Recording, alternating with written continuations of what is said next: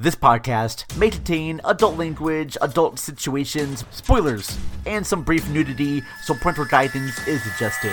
We have such sights to show you. After about five minutes of this movie, you're gonna wish you had ten beers. Human sacrifice, dogs and cats living together, mass hysteria. So, what would you little maniacs like to do first? Hi, I'm Chucky. Wanna play?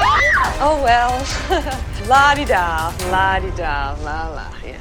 Welcome back to the Cinema Recall Podcast. Hello, everyone, and welcome to this episode of Cinema Recall Podcast, which I am dubbing Yahoo for Yorgos. This is the series where I and a guest talk about the mini movies from Yorgos Lanthimos. Last week it was Dark Tooth.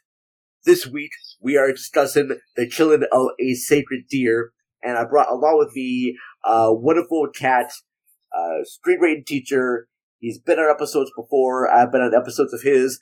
From the host of Pop Art, we have Mr. Howard Casner. Hello, sir. Hello, how are you? Oh, I am great, man. It's good to have you here back on the show. I miss you, man. What's what's been going on with you? Well, um, actually, I suppose the big news is not movie related, is that in a, almost two weeks, a little less, going on a cruise to Australia and New Zealand. Oh hell yeah! Sp- yeah, spending three days in Sydney and then going on a New Zealand cruise where I go. I'm going on the Lord of the Rings excursion tour. So, uh, So what what was on with that? huh? What, like, what do you like? Do you see all the uh, places where they Well- filmed the movie? I think so. I'm not totally sure myself, and I think there's some meal included. Uh, but yeah, I think you get to see where things were uh, were filmed. So we'll find out. I'll let you know whether it was worth the money and whether there might have been a better uh, excursion or a better uh, one to do. But I'm very much looking forward to the trip. I love traveling, so that's my big Oh. news. That is very kind of cool. Australia be a fun place to see. I would be happy if they showed me all the spots where Crocodile Dundee was filmed Yeah. before. Well, I guess that's York, in though. Australia proper. So uh, yeah, maybe you know Okay. that might be fun. Oh, that is so cool. Uh, first of all, thank you everyone for listening and subscribing to Cinema Recall. You can find us on the whole platforms of podcast networks. We're available on Apple Podcasts and on Good Pods, Spotify, Podbean. Uh, we're available on Newsly. Newsly is an all-in-one audio app for your iOS and Android phone. It picks up the most trending articles on the web and reads them to you in a natural human voice. Go to newsly.me, use the promo code RECALL, and get one month free of their premium service. We're also available every Sunday night at 8.30 p.m. at fullswapradio.com. Full Swap Radio is a kink and fetish site podcast featured a bunch of great kink and fetish podcasters, and we're available on their vanilla Sunday program. So check us out there. Thank you very much for that. Now, Howard, uh, I do those sections that we do each week or each episode called Rage Corner. Rage Corner brought to you by the fine gents over at the Film Rage podcast.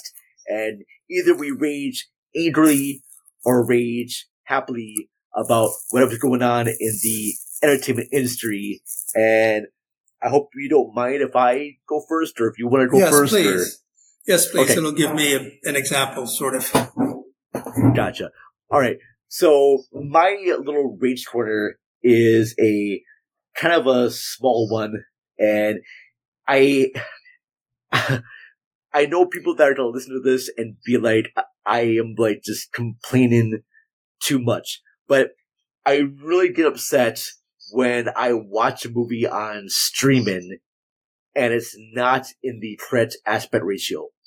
It's a, it's a, I know it's a kind of a small nitpick, but I wanted to watch Blue Velvet because I saw that it was on Paramount Plus and Showtime, and I started to watch it, and I had to stop it because that movie is in a two by three five aspect ratio, and the way it's streaming on Paramount Plus and Showtime, it's a 185 or 1 by six nine, and just throws me off.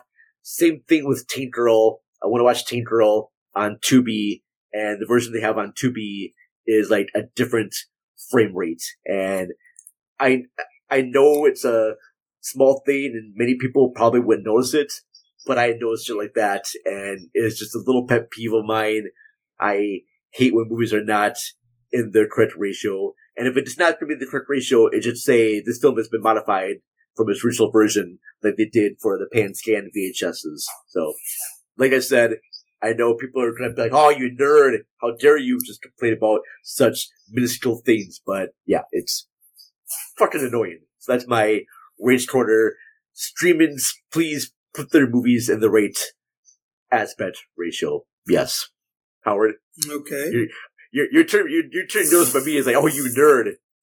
No, no, it's just, uh, in fact, it gave me an idea. I was going over different things, but you talked about a pet peeve, and I have a pet peeve. This happens okay. both in movies and um, on television series. It's not important for people who aren't into theater, but oftentimes, both in movies and uh, television series, they will have a scene from a play. And I go, no, that's not in the play. That's not representative of the play. Um, the last thing I saw was in the feud with uh, Bette, da- uh, the one about Bette Davis and Joan Crawford, and they have this scene from Night of the Iguana, and I'm going, no, this is not Night of the Iguana. This is not. They have three people on stage, and I'm going. You realize that there are about 15 characters in this story and the dialogue isn't from it. And of course, the reason why is they either didn't want to pay for the rights or they couldn't get the rights. So they wrote something that sounded like Night of the Iguana, except that it didn't remotely sound like Night of the Iguana. Uh, I think on the, the, um, uh, the Big Bang Theory, they were once doing Diary of Anne Frank that you could hear. And I'm going, that's not Diary of Anne Frank uh, those lines aren't, and it happens constantly, even when they are right and do all the right lines, like in To Be or Not to Be. I'm going, that's not how the play goes. Because he starts the To Be or Not to Be soliloquy, which means someone leaves to go see her, his wife backstage. Mm-hmm. I'm going, but she's on stage right after you finish the To Be or Not to Be soliloquy. And they like a, an act break after that. I'm going, no, but um, that's a pet peeve of mine that often drives me up the wall. I, you know? I could hear that. You know, you're yeah. uh, when people just don't use the actual, and your rate it probably has to do with maybe legal reasons. That's why they can't use the actual text because they have to pay twice for it. But if that's the case, just make up your own play for it. It doesn't have to be that play. Just have well, it be a completely different play in in the feud, it did have to be Night of the Iguana because that's what Bette Davis was doing at the time. But they could have done a better writing job and make it more Tennessee Williams than it was. Oh, gotcha. So they use the play, but they don't actually watch the play to get the style and rhythm of the right. dialogue to mention yeah. Okay, that makes sense. Yes, we are just two older nerds that just like to nitpick about stuff there. All right, that's cool. Uh, so here's where we're going to take just a small little, little break right now to play some ad spots from some wonderful podcast shows, and then we'll be back after these messages. After these messages, we'll be right back.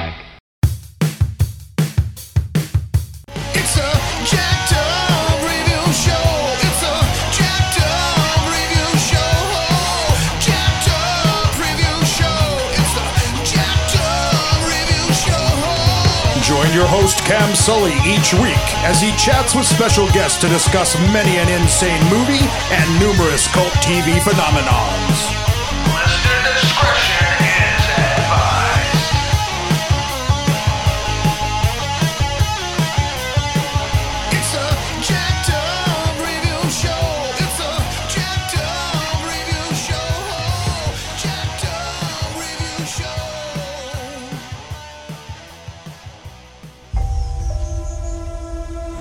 Show. Good afternoon. must be Martin. That's right. You must be Anna. That's right. I brought you some little gifts. That's very kind of you. It's a keyring with a musical note on it for Kim because I know she likes music. What a charming boy. How long have you known him? Quite some time. His father was a patient of mine. I wanted to say one more thing. I'm really sorry about Bob. It's nothing serious. No, it is. They will all get sick and die. Bob will die. Kim will die. Your wife will die. Understand? No, I don't. My mom's attracted to you. She's got a great body. He's got issues, serious psychological issues. Dad! Bob's dying! Mom! You do realize, Stephen, we're in this situation because of you.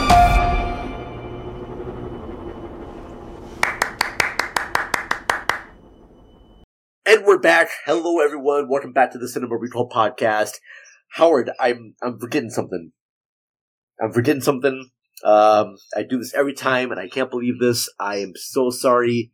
Uh, oh yeah. So, you know what? When I forget stuff, that's alright because whenever I do forget stuff, I have to talk about real quickly about Magic Mind.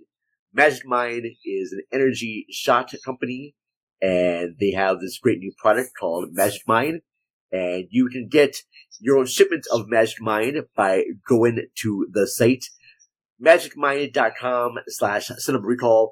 Get 56% off your subscription for the next uh, 10 days with our code. So you get 56% off the first 10 days if you get this product, and it's great. What it does, is uh, boost energy and focus, and crush procrastination, elevate mental clarity. Magic Mind, we're gonna pull up right there, the camera. There you go good stuff there. Howard, did I Yes. miss you? Hello? Okay. I'm here. Now, okay, the movie we're, the movie we're discussing is the killing of a sacred deer, but I wanted to ask you before we get into this movie, what your history with Yorgos Lanthimos is. I mean, what is the first movie you, you ever saw of his? Uh, that would be Dogtooth. I was in LA and they were having a special showing of it, not at the silent, silent movie theater, but at some group at the silent movie theater because there was a group running the silent movie theater, which later they had to close silent movie theater because the heads of this group sexual harassment, but that's that. But we went and saw Dogtooth and strangely enough, as much as I love even though I can't ever remember how to say his name, Lanthimos, Lanthimos, what, whatever his name is. Lanthimos. I just saw Lanthimos. Lanthimos, Lanthimos. I should remember that. Um, I think he's one of the greatest filmmakers now. I didn't care for Dogtooth. I thought its bush, its attacks on the bourgeois and middle class families was very dated. I mean, it's of the 1960s once they're off Broadway playback. Um, and when that happens, then other things start going wrong. Like I'm, I'm saying, you aren't taught perspective. That's something you just learn naturally as human beings. So when you have the plane up in the sky and then the toy plane on the ground, I'm going, he's going to know that that can't be the plane in the sky because he's old enough to have learned perspective, uh, all on his own. He knows that. So all in all, it didn't really do anything for me. I didn't quite get what all the hype was. And then the lobster comes out and I'm going, Oh, I'm so glad that all these people saw something in Dogtooth, even if I didn't, because the lobster was just fantastic. And I've liked every film of his since. I did see the one he made between, um, uh, uh, Dogtooth and the lobster. I don't remember too much about it. I think I just thought it was okay. Uh, but from the lobster on, I just think he's an incredible filmmaker. Yeah, the one they did prior to the lobster was Alps, and it's Right. about a group of like actors who pretend to be the deceased person of the family to help them get over their grieving process. And that's the one I need to watch again because I really kind of enjoyed that one. In fact, I think I enjoyed that one slightly more than Dogtooth. Um, Mhm. I just remember Dark Tooth because of the Academy Award nominations, and I thought, oh, this movie was to be insane to be uh, an award nominated movie, but I did en- enjoy it. I liked his other movies a lot more.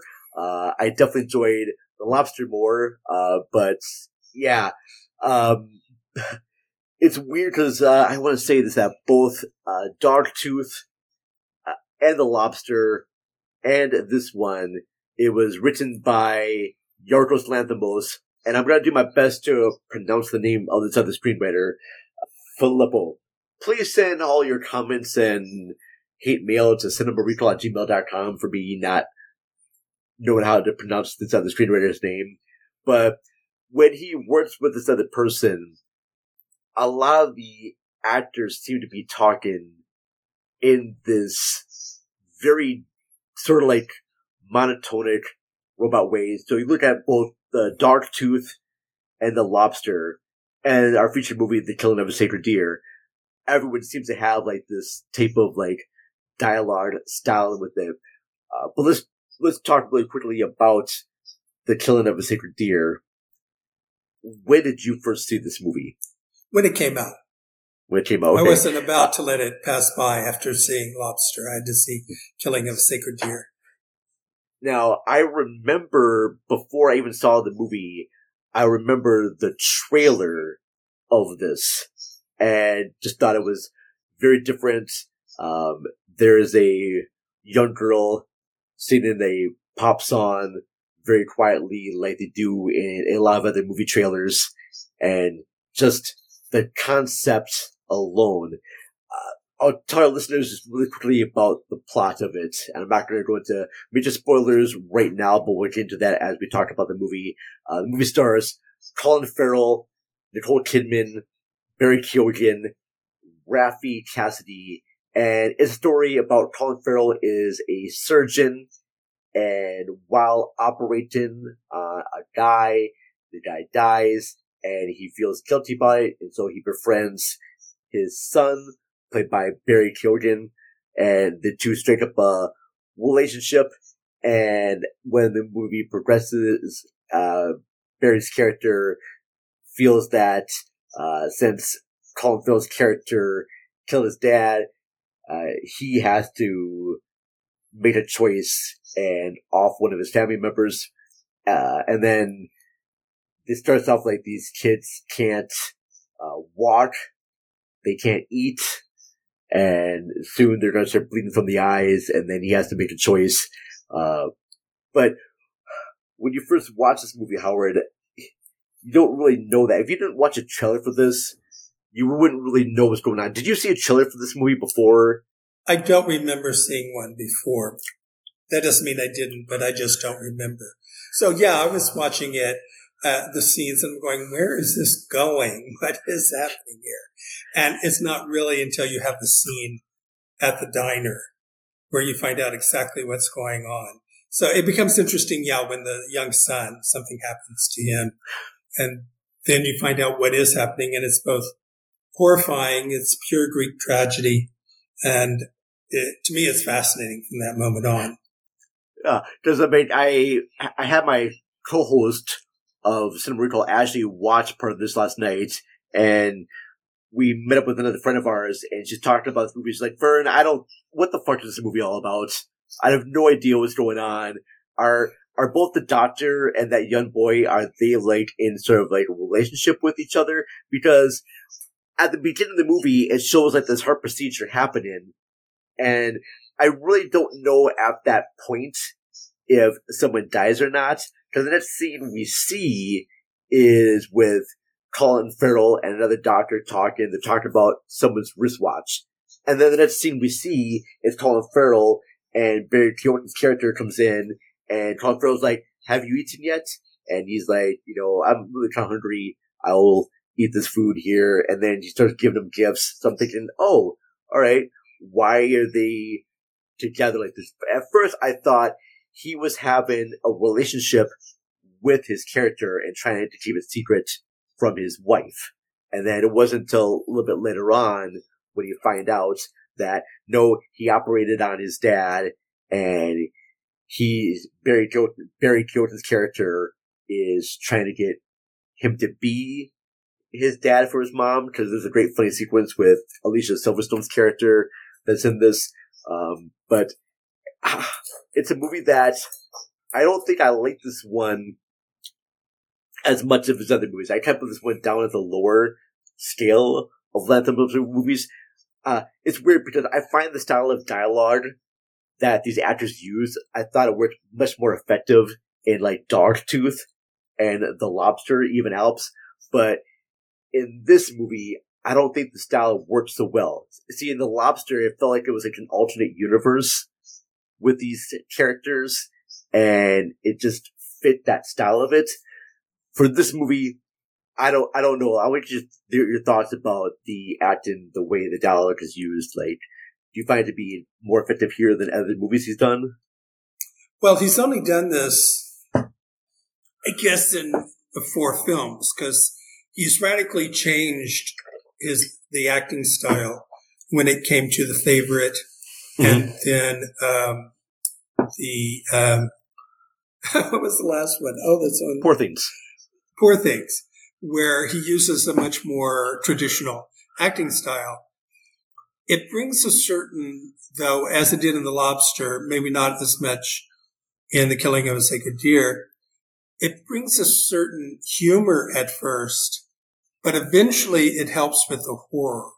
Because when you find out what's really going on, and the acting style is still very muted, for me, that makes it even more terrifying and more scary as to what's going on. I think I know what you mean. I think I can accept that because you do have this long sequence where there really isn't a plot and you don't know what's going on. And I agree with you. Was there something sexual going on? And then eventually find out, well, no, that's not what this is about. But, you know, the deadpan acting style contributes to that. So, um, I think Colin Farrell handles, handles it very well.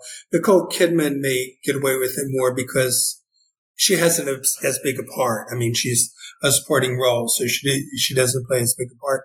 But it worked for me. But I do understand okay. that it takes a while to really fully work. I did appreciate a lot of the way the movie was shot. It was uh, shot by Thimios Makadas, and he actually, I'm trying to look him up right now, where he did shoot stuff, and I, uh, where did, oh, yeah, so yeah, he did shoot Dogtooth and, and Bird. He did shoot The Lobster and Una. Um, I did really kind of like the way that the movie frames all the characters in like very wide shots and like the camera only plays like a certain character in the movie too. Um, there's never a shot where characters are looking on and on with each other. It's always it's always like up above or down below, and it almost makes it feel that this world is an alien type of a world. Like it, it reminded me in a way of like David Cronenberg's Crash, where your characters are not behaving like humans. It's almost like aliens trying to behave as human beings. And I found that to be kind of fascinating the way they did this in the style because it's a horrific concept, but the movie somehow makes you see things on the outset. Like, you're never really connected to any of these characters, it seems like. You're just looking at people from a third person perspective. So, all these problems that are happening with Colin Farrell's character, in a way, it can become kind of funny in a really kind of dark sort of way. Cause when you do find out that Barry Keoghan's character put sort of like this hex on this family that says, hey, look, all your family members are going to die. Your wife is going to get sick and die. Your children are going to get sick and die. There's a kind of funny moment towards the end where Colin Farrell's like, shoot, this is going to happen to my kids. I gotta make a choice here. And he's talking to that school's principal, and he's like, and the school principal is telling all the great things that the kids have done, and Colin Farrell's character is like, huh, so which one of our, is my kids is you, do you like more? And yeah. I found that to be just, there's a lot of very funny dark humor to this, or, uh, when the young one gets really kind of sick and the daughter just goes, mom, Dad, Bob's dying. It just, it's so deadpan. I just found it to be absolutely funny. And I'm not sure if that was the intent that Lanthimos had, but maybe it was the intent that he had to make this to be a dark comedy because I find a lot of like darkly comic notions in this tragedy movie. And I think that's mainly because of the way that it was shot and sequences are framed and the acting. I feel like you're supposed to be looking at this on the outset and not really connecting to the characters. I, I don't know. I'm preaching here. Well, I, I do think that he is trying to alienate the audience. And I think you're right. They're supposed to keep a distance. And sometimes I'm not sure if something is supposed to be funny or not. And I do laugh. So does, yeah. so did the audience. Um, when it comes to the deadpan acting, of course, this isn't really anything new. Uh, Robert Bresson and, and, uh, Roberto Rossellini all use that. David Mamet uses it, but I don't think it works very well on David Mamet. And then what's his name? The guy who plays Deadwood. Uh, no, uh, the guy who plays, um, Deadpool. Oh, right, right. Uh, yeah, he makes a living off of being deadpan on screen. Oh. So not everybody can do it well. Not everybody can do it very convincingly. I like the way it's shot too. I especially like the long West Wing walks where they're following him and they're walking, walking, and then they turn a corner and they go uh, way down another quarter. They tend to camera tends to follow people walking and walking and walking, and they have a way, an odd perspective on how that happens. Yes, T- totally like there. Um, now, did you you saw some theaters, right? I'm sorry. Did, did, did, did you see some theaters? Did I see some theaters? No, sorry. Did you see this in theaters? Yes, I did. I saw you, it when it opened. You did open, okay, fair enough. Uh, I did too because I was a big fan of The Lobster and I was, I think that mistake that I had when I saw this movie because after The Lobster, um, and Dogtooth, I was almost expecting to just have this really comical dark farce about this, and I definitely got that with this movie. Um, but I just didn't expect to have much darker forms of this as I did. Uh, but this was my first introduction to Barry Keoghan. Um, I have. I think it's most I, people's first introduction, at least over here in the U.S. Uh, and he's gone on to do other great movies. Uh, he had a star turn in Saltburn, and he was in uh there, what's that? Oh, he was he was another movie with Colin Farrell that I can't remember the name of right now. Oh, the Banshees of Inisherin. That's right. He got the Oscar nomination for that. Yes. And I thought that was obviously another great movie too. Um, Nicole Kidman does, I guess, fine. Uh, hmm. she's used the movie well enough.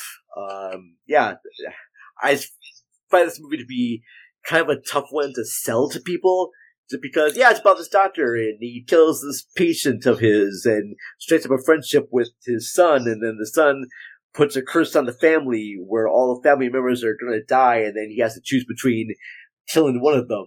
Yay! Happy, fun times at the movies for everyone. And, right. Uh, it's because the premise of it can't really sell people on it, but I do think it's well shot. I've seen the movie three times, and I still am kind of like torn on it because I find it to be funny in places. I like the way it's shot, uh, but I just don't really like the story that much. Um, and I kind of fear, at, even at the end of the movie, I kind of wish there was something else going on. I feel like it ends just too abruptly for me.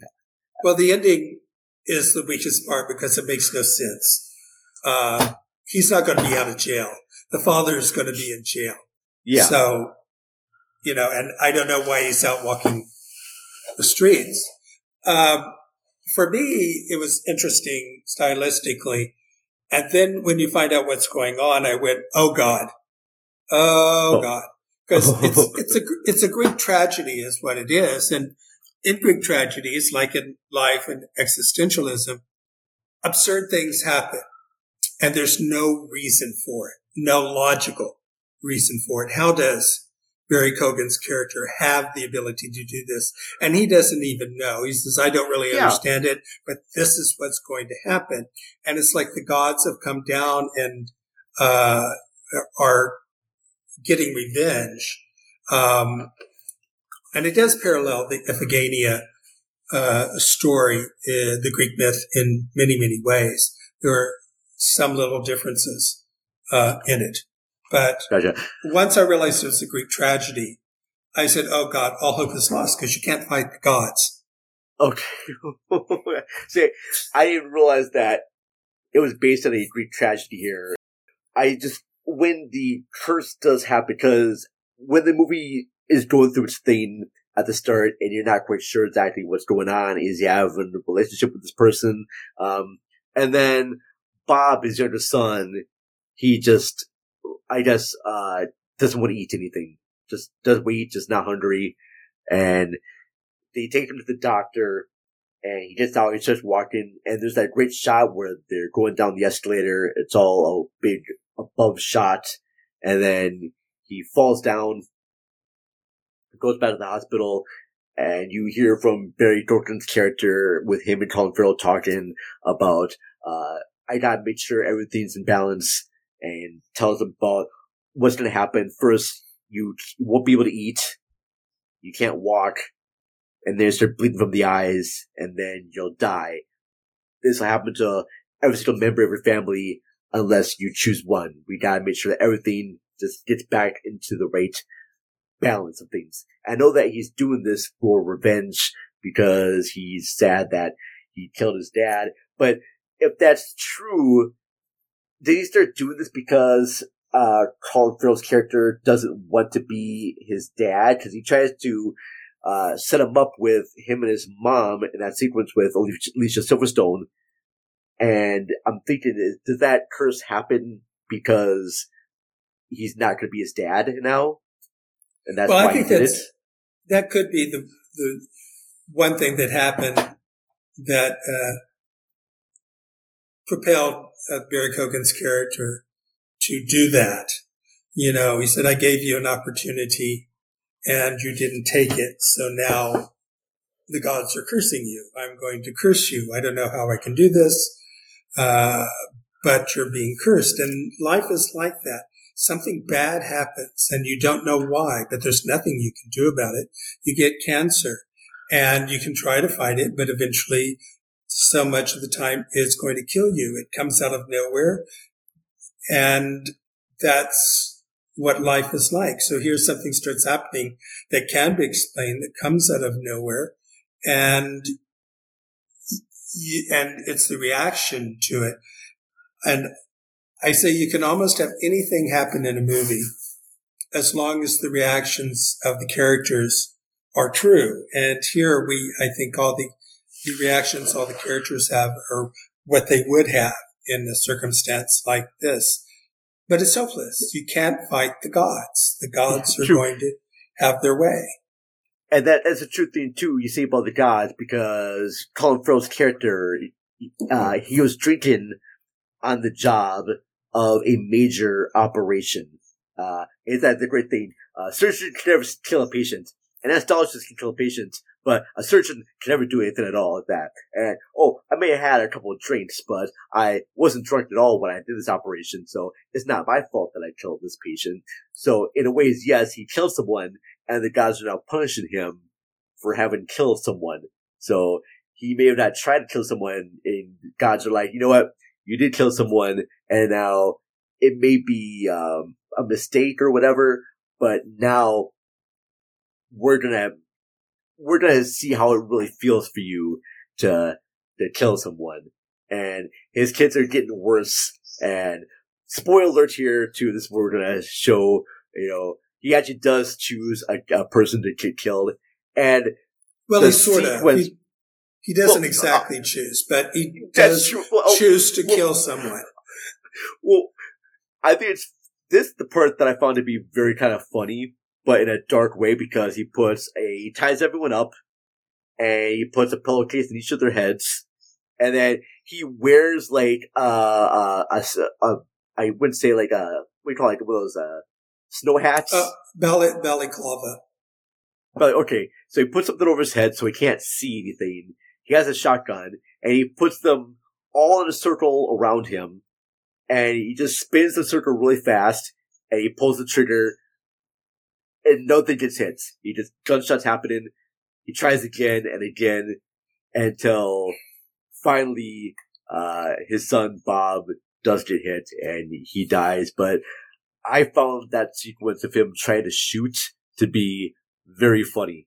It's wrong that laughed at it, but the fact that he kept missing, um, I was hoping that he would hit like art, art like organs of other people, and they would start arguing, "Ah, you hit me! Uh, what's you better like hit?" Or I want them the family to be arguing a little bit more.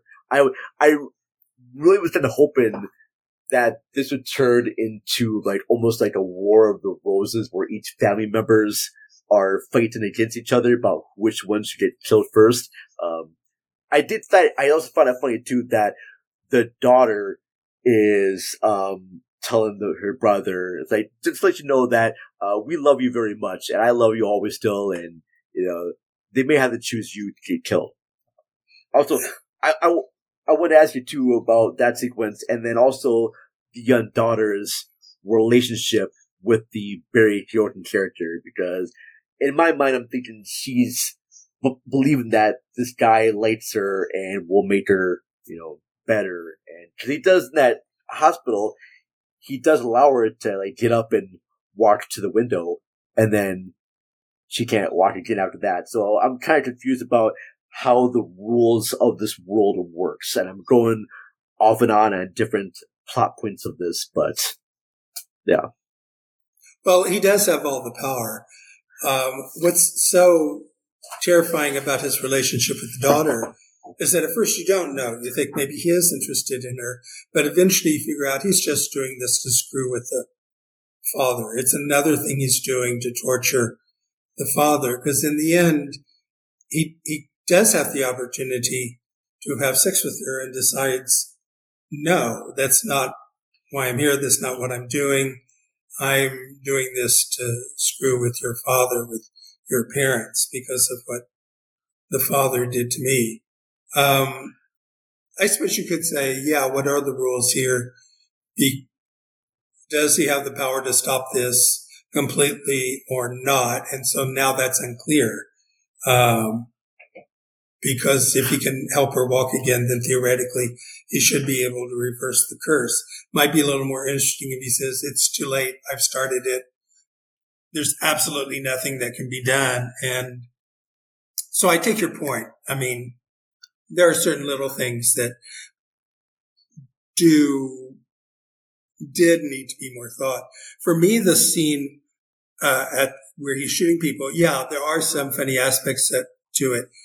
But for me, the big issue is if you're going to do that, you're going to make it look like the, they killed themselves. You're not going to make it look like murder. And the, that's where the logic really stops for me. Uh, that's where they're not really reacting logically because he's going to be in jail. And Mm-hmm. what's he going to say? Well, I had to kill somebody in my family because this guy put a curse on my family. And they're going to go, no, that's not, yeah, that's Sure. not, yeah, it doesn't, it doesn't work that way. Um, so yeah. I do you ever watch that uh, show on Showtime called The Curse with Emma Stone? And no, I haven't yet. I hear it's very good. A lot of the style of act, not as dry as this movie, but a lot of the same elements, like the same type of tone. Feel if this one, this movie feels like it could be another season of The Curse, but like with like different characters in there, uh, Mhm. because both The Curse and The Killing of Sacred Deer, they have this uh very up and well up upper class couple, and they get involved in something, and they have a hard time getting away from it. Like in The Curse, uh, the lead character, they're doing a home improvement show where they go to low income towns and create houses for them.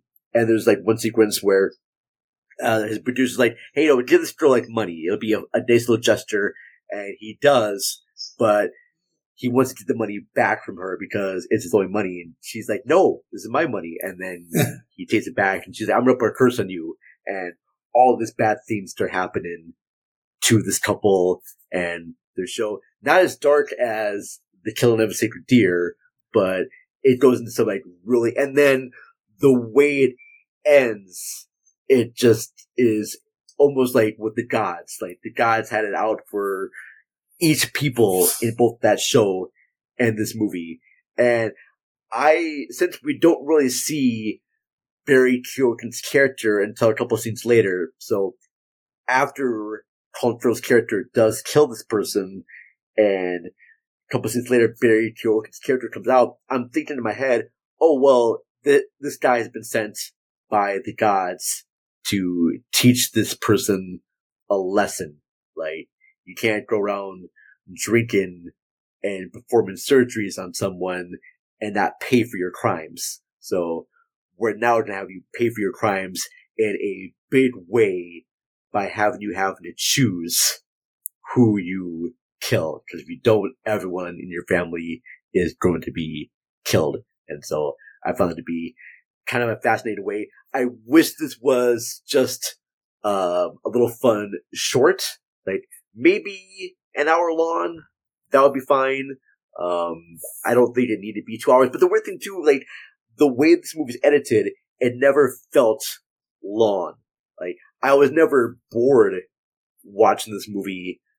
I was just more complex about how these characters all have to make sense with each other, and I found it to be, you know, a fascinating thing. And I'm glad he made the movie because without this, then it may have not led into the favorite and poor thing. So I don't know. well, it might be interesting to talk about the myth that it's based on. Oh, I see. I, uh, I had no idea it's based on myth, so please do. Yeah, it's based on the uh, story of Iphigenia, who is the oldest daughter of Agamemnon and Clytemnestra. And it's the beginning of the Trojan War when Agamemnon and the other uh, troops are sailing to Troy. Agamemnon kills a sacred deer of Artemis. So in return, she says, in return, she gets all the wind to stop and they're trapped on this island. They can't leave because the boats can't sail. They can't get to Troy. They can't start this war and get Helen back. And he has to decide, is he going to sacrifice his daughter? And Clytemnestra comes with the daughter under the pretext that he's, that she's going to marry Ajax, I think. But he finally decides, yeah, he does. He sacrifices her. As soon as he does, the wind comes up and they're able to leave. And in the same way here, the people are paralyzed in the movie killing of a sacred deer, like the armies are paralyzed in the Iphigenia uh, myth. They can't get anywhere. They can't move. And once you kill someone, now they can. Um, it's even mentioned in the movie once when the principal says she did a, the daughter did a great paper on uh, Iphigenia. And there is a movie of Iphigenia based on the uh, Euripides play. The play by Euripides, though, is he was not really a believer in the gods. So the way the play works out, you come to the conclusion that no, it's it's not the gods doing anything, and he just happens to sacrifice his daughter as the wind comes up. Um, so that was Euripides' version of Iphigenia. There are other kinds of myths. So Agamemnon, and this also leads finally to Clytemnestra killing Ag- Agamemnon with her lover when he comes back from the Trojan War in revenge for him sacrificing Iphigenia, that starts the whole Oresteia trilogy with Orestes. So it does parallel pretty much the, um, yeah. you know, so Agamemnon probably didn't know he was killing a sacred deer. He didn't do it on purpose, but it doesn't matter. It just doesn't matter in life. Shoot, so, okay. yeah. Yeah. So I guess the patient that uh, Colin Farrell's character does off of this, that was the sacred deer, and Right. now the gods are punishing him for. All right, yeah, I, didn't, I had no idea that. This, I just thought it was a kind of a fun title. I thought the Sac- sacred deer had to deal like with the innocence of the youth, his Right. children, because they are they didn't ask to have any of this cursed stuff happening. I mean, all the daughter was to do is just uh, sing in a choir, and um, I I think the only punishment the son did was just like not cut his hair. So Yeah. yeah, Well, when I first saw it, uh, I didn't, you know, what does the title mean? The killing of a sacred deer. And then when we find out what's going to happen to him, Barry Keoghan gives him the lowdown on what's going to happen. I said, oh my God, it has to be a reference to some Greek myth because this is pure Greek myth. You know, yeah, and totally Greek tragedy in a way too. Uh, yeah, um, and the filmmakers are Greek, so this is their. There you go. Yes. Uh, I don't have anything more really to say about the movie. I just remember when I did see it in theaters just because I was a huge fan of both Dogtooth and The Lobster and watching theaters, I was totally amazed by the sound design and the way it was shot. Uh, the way the score is used in this is very, ah, almost like disturbing and I found the use of violins just to feel almost like a horror sequence, like very much someone being attacked. There's like this, these loud street noises that are happening. And in a theater, I found that to be just really kind of cool, but also unnerving as I'm watching it. And the deadpan style delivery. In fact, I was trying to find, and I know I did a, I thought I wrote a review about this, but maybe I didn't. No, I no, I did. I, I know I did. I, I wrote one for the lobster, not the killing of sacred deer. Uh, all right, but I, I remember my one of my reviews I wrote for the killing of sacred deer. I said the style of dialogue worked better in the lobster Right. than it does in this. Um, the lobster found to be just a very great, fun satire movie, and uh, the killing of a sacred deer. I just wish I wish it would have done more of like the natural style, but then I'm thinking of right now it wouldn't work if this movie was done in like sort of like normal dialogue. It, it wouldn't be as effective. Uh, this movie, you're supposed to be looking at this movie like you're a god, looking at these characters going through these motions. Uh, Colin Farrell is the audience protagonist, but you're never supposed to see things through his eyes. Like, at least I thought I'm not supposed to connect with him. I'm supposed to be on the outset looking at him. Well, I think that's- movies, I was going to say, I think that's very true. The only time when I really connected it with him was when Barry Keoghan gave him the lowdown.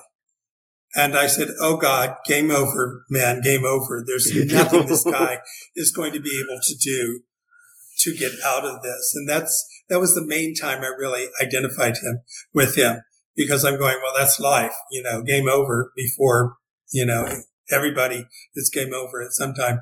Um, so, but at other times, yeah, it's an alienating, distancing.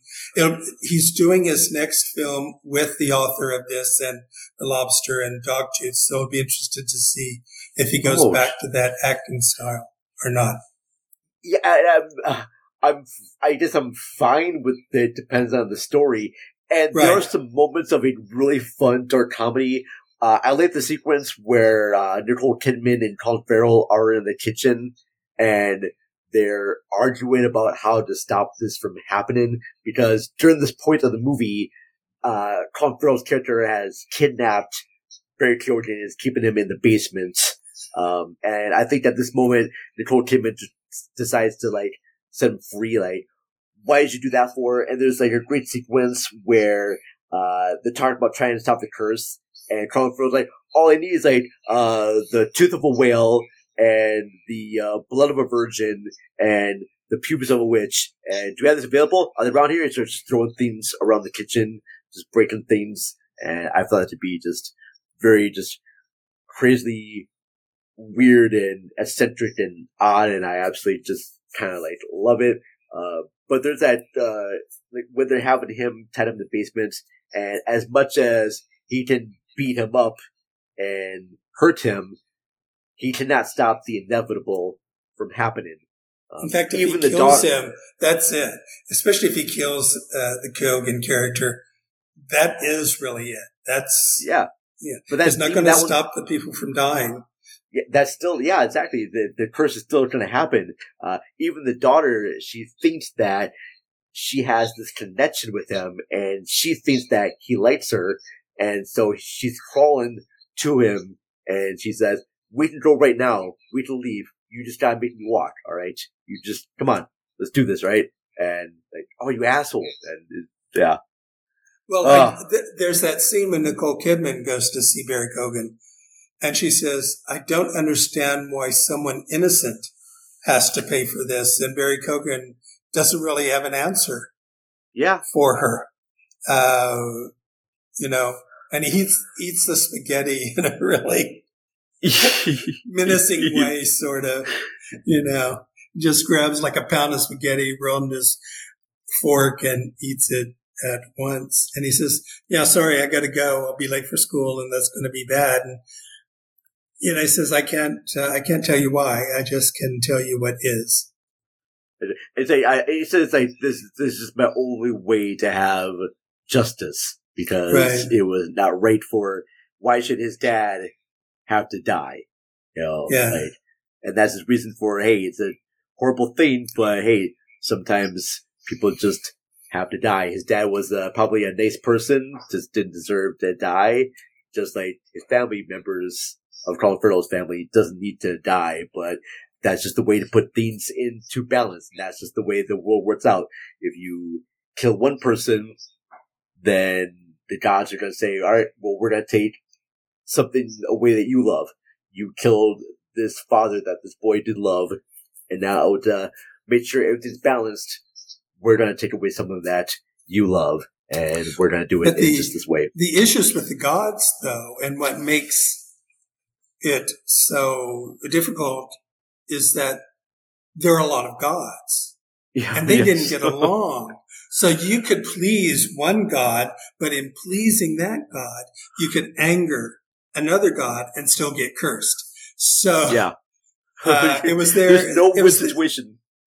that's right. That's their explanation. That's their existential explanation. That's, you know, we have our society has original sin and now we have the id, the ego and the superego and all that. That's what they had. That, uh, life was controlled. I mean, that the gods didn't get along. And because of that, innocent people get killed or people get cursed and you're going wonder, do they really deserve this? You know, but, uh, you know, in some myths, Iphigenia actually gets away and isn't sacrificed, and she becomes a demigod, uh, marrying another uh, Oh. demigod. So there are all sorts of different myths for Well, I, I'm- I'm glad that you're going to stick to the original Greek Or the- legend of this. It- yeah. it- yeah, the play legend, the one that. Aeschylus wrote. Yes. So I think he So- also wrote another one where uh, Iphigenia survived. So I think he used both versions. Oh, those Greek writers! What can you do? Oh, well, how would would you ever like if you were an adapt, adaptation of of this Greek mythology? Would you choose to what version would you choose? Oh, she has to die. There's no point in Yep. making the movie if she doesn't die. Um, yeah, and um, when when talking about, for example, though, one interesting exception is when Medea gets saved by the gods. Apollo comes down and brings her up so she can't be punished by human beings.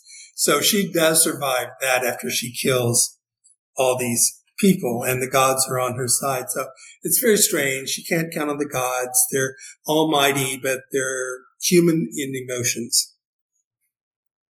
That's that's a good way of saying that. Uh, and speaking of Medea, uh, you and I talked about a movie that had that play element in an upcoming episode of Pop Art Podcast, along with uh, May, December during our episode. So very, very Right. fortunate, very happy to be on that episode, Howard. That was very a lot of fun.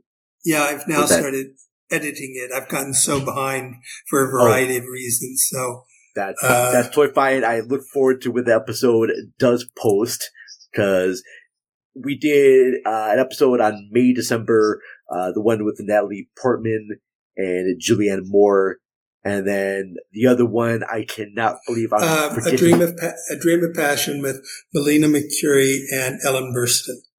Yes, so we talked about both those movies have to do with actors, or sorry, yeah, actor, actors who research roles from famous people who committed crimes. Right, in order to play the parts they've been assigned Yes. to play.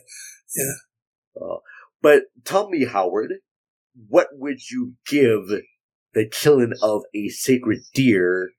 Rate the movie however you want to rate it, and then tell listeners any reason you have for them watching it. If they. Well, um, I think I agree with you that it's. I think it's better than Dogtooth, but it's a little less than the other three he's made since he's uh, left Greece and is making films international. I don't think I can give anybody a reason to really watch it uh, because you're right. There's it's it's incredibly different, and it was very divisive. A lot of people mm-hmm. hated this film. A lot of people hated this Yeah. film, and I'm not sure I can justify it to anybody. I can just say that if you can get into this idea, because a lot of people couldn't get into the idea when Barry Keoghan lays it out and says, this is what's going to happen. I think a lot of people thought that was ridiculous. And I'm going, oh God, the gods are, you know, coming back. They're going to, they're cursing this guy. And if you get into that, if you buy that, then it just becomes a really horror story. But, you know, there's some movies and some directors that I love that I can't recommend to anybody. I can't recommend Robert Bresson to anybody. I don't think anybody I know would like him. I don't think anybody I know would like Godard. So uh, I'm not sure I could have a justifiable reason, except that it's, you know, it's one of this filmmaker's movies and it's well worth seeing even for that opinion, that alone.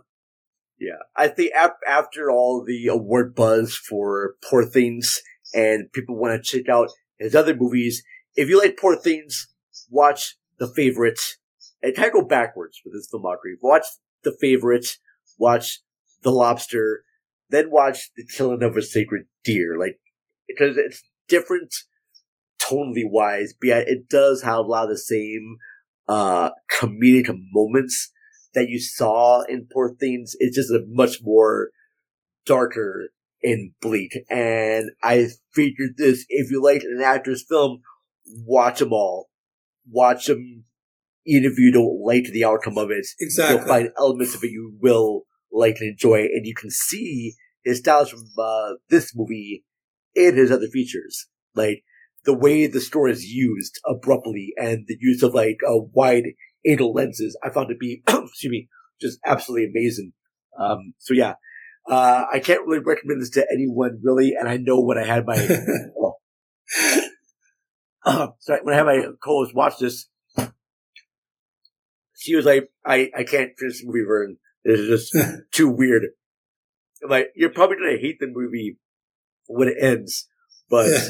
I think it's just a fun one to experience. I don't know. Like I said before, uh, I like his movies and I will still watch all of them even if I hate them. So Right. that's all I gotta say on that. Yeah, Uh, Criterion rating- had. I'm Oh, sorry, Criterion had a section of his films, which is where I saw Alps. But he has a couple of other films that might still be on Criterion that came before Dogtooth. Oh, nice. Okay. Very cool. Uh, yeah, Alps is one that I definitely want to try to see again of his because I think that's probably one of my favorites before the favorite and poor thing. So we will see. Uh, before we do leave here, Howard, can you tell us what is going to be happening over at the Pop Art Podcast? Well, uh, the most recent one that's still up um, is with Jennifer Van Seal. She has an unusual last name, and I'm never quite sure how to how to pronounce it. Where we did we talked uh, Parasite and uh, La Cérémonie, two films about where not only is good help hard to find, it can be murder.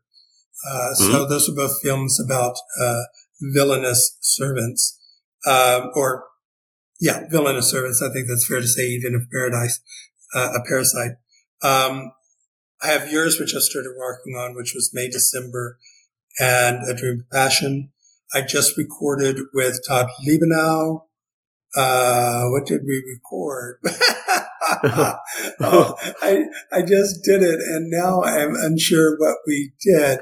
Um, I could even think of, uh, let me see if I, I have to find out real quick. It wouldn't be okay. nice not to mention it.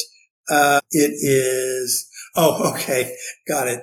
Uh, um, it's the fantastic Mr. Fox, uh, that we paired with Straight Time, which are both were about uh, ex-cons and their attempts to go straight. And then the Valentine's Day episode is with Richard Kirkham of the La- uh, Lambcast.